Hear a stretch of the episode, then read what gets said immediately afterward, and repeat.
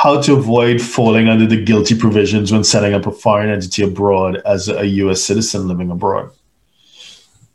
So this this this obviously applies to to U.S. Ex- exposed persons, which, as we mentioned in the in the slides, are those that have the most, arguably, the most complex tax situation to, to, to contend with. Now, the, the IRS, Internal Revenue Service, they have a number of anti deferral mechanisms. And what do I mean by that? They, for, for many business owners, the holy grail is the ability to run a business overseas, not pay any taxes, and, and, the, and have the ability to reinvest the profits. So you earn money and you're able to reinvest it continuously in your business, right? That, that That's great, right? And only pay profits when only pay taxes when you when you extract money from it. Now, the the government has obviously the U.S. government is obviously aware of that, so they have a number of laws to prevent the ability to defer income because obviously because that will put you at a, an advantage let's say to someone who runs a business within the US, right? Where, you know, they make a profit every year, they need to pay taxes before they can reinvest what is left over into their business, right? So it's just being fair, well, for everyone.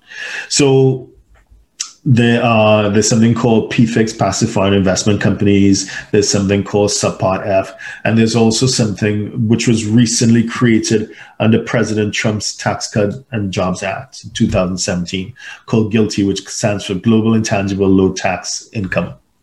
So it's a, a tax levied on companies controlled by US persons outside of the US, particularly those companies in a lower tax jurisdiction.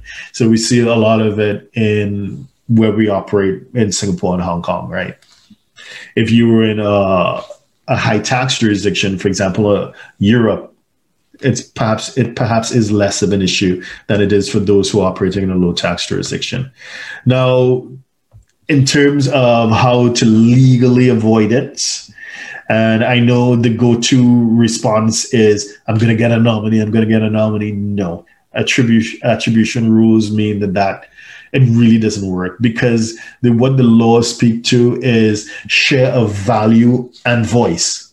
Value, so value being shareholding, but voice. So even though you may not be on paper the controlling shareholder. And this is a big deal for people who operate in Bali, in Indonesia, or in Dubai, where you know you you're legally required to if you're having an onshore Emirati company, you need an Emirati. So you must have a nominee. But once you have that controlling voice, you are controlling the company and it falls under GILTI. So that's the anti deferral. You're going to be paying tax on money even though you have not extracted it from the company.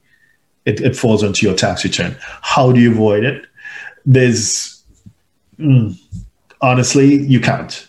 Honestly, you cannot. Now, you can minimize it, uh, and there are certain elections that you can make where you can enjoy a lower tax than the default, which is your tax at your ordinary tax rates as an individual.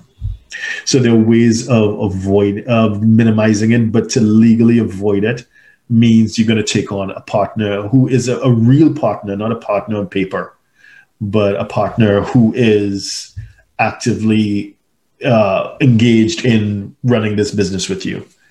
So, yeah, I mean, there, there are people online who do whatever they do, but we we are goody two shoes. We we follow the law, and legally, there's no shortcut. There's no hack to to avoiding this, other than doing it the right way.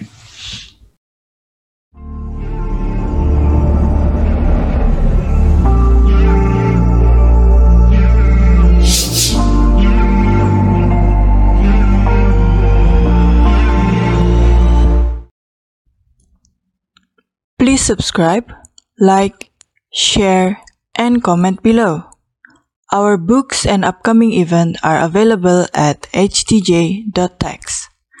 Email us at help at htj.tax to engage us, to advise on international tax or business matters.